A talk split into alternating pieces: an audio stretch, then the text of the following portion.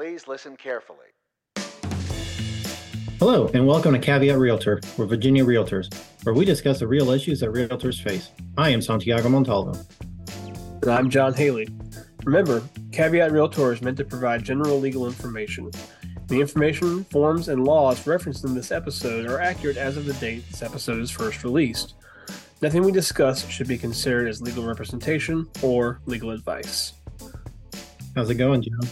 Hey, Santiago. Hey, um, when you were growing up, did they ever tell you not to eat the paint chips? Uh, you know, it's entirely possible that they did. Uh, our house was built uh, in the early 70s, so I would hope that someone told me to do that, but I don't have any memory of that.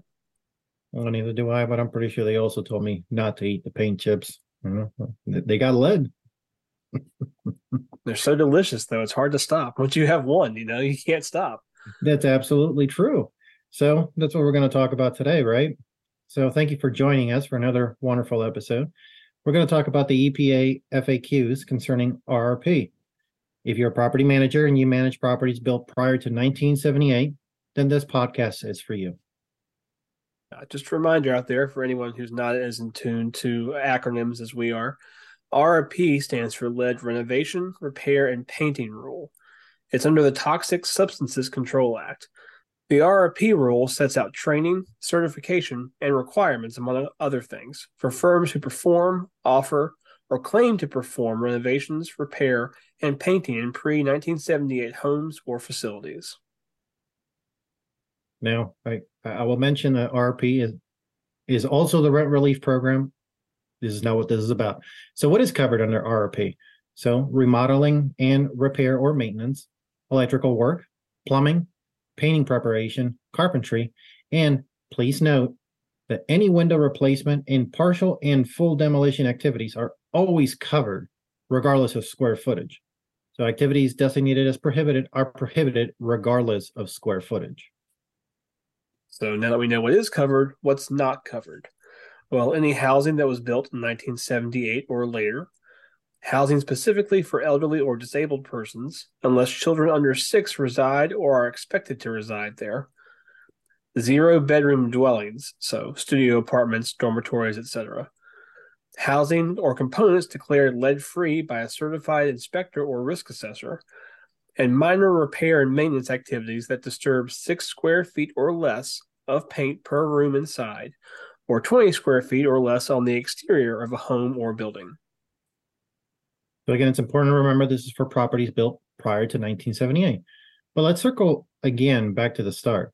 So what is offering to perform or claiming to perform?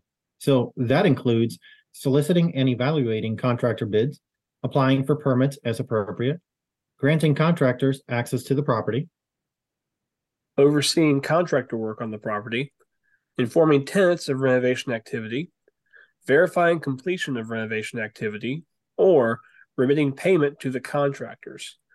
So now that we have a better understanding of what the RRP rule is and how it may apply to you, let's talk about the FAQs. So the EPA, through the notice and comment process, sought to remove two FAQs that applied to property management firms. In essence, the two FAQs made it so a PM firm did not need to be RRP certified if they hired another firm to perform the work and that firm was RRP certified or is RRP certified. It also made it clear that liability, if the process was followed properly, would shift to the hired firm and not to the PM firm. Industry leaders responded on the notice and comment with their outright rejection of the EPA's proposal. The EPA did take their comments into consideration.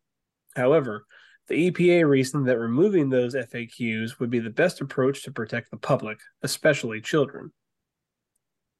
And so the effective date of removal was March 21st, 2022. So, with those two FAQs being absolutely gone, what does that mean? Well, simply put, if you're a PM firm and you perform or claim to perform any services, as we previously described, you need to have RRP firm certification. So you can't shift the liability any longer. You need to be certified if this applies to you. So now let's talk about money. So, how much does it cost to have the RRP firm certification? As of the day of this recording, it's $300 and it's good for five years. But you're probably wondering how much would it cost if I didn't comply? Well, the penalties for a failure to maintain required documents can reach up to $40,000 per violation per day.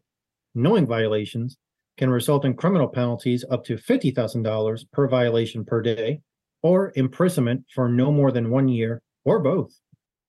So, obviously, the cost of a violation is extremely steep, especially compared to $300 to just have the certification. So, if this situation applies to you, please get the RRP firm certification. For any questions you may have, contact the legal hotline. Thanks. Caveat Realtor is a weekly podcast with episodes released every Tuesday. Our podcast is available for streaming through iTunes, Spotify, and Google Play. Subscribe to our podcast to get automatic updates when we have new episodes, and please rate us. Remember, members of Virginia Realtors have access to our legal hotline where we can provide you with legal information. You can access the legal hotline on the Virginia Realtors website under the Law and Ethics section. Make sure you're logged in to see this page. Although the members of this podcast are attorneys, the legal information in this program is not a substitute for personalized legal advice from an attorney licensed to practice in your jurisdiction. The information provided by Virginia Realtors is general reference work as a public service and does not constitute solicitation or provision of legal advice. We provide this general legal information on an as is basis. We make no warranties and disclaim liability for damages resulting from its use. Legal advice must be tailored to the specific circumstances of each case, and laws are constantly changing. The information provided in this program should not be used as a substitute for the advice of competent counsel.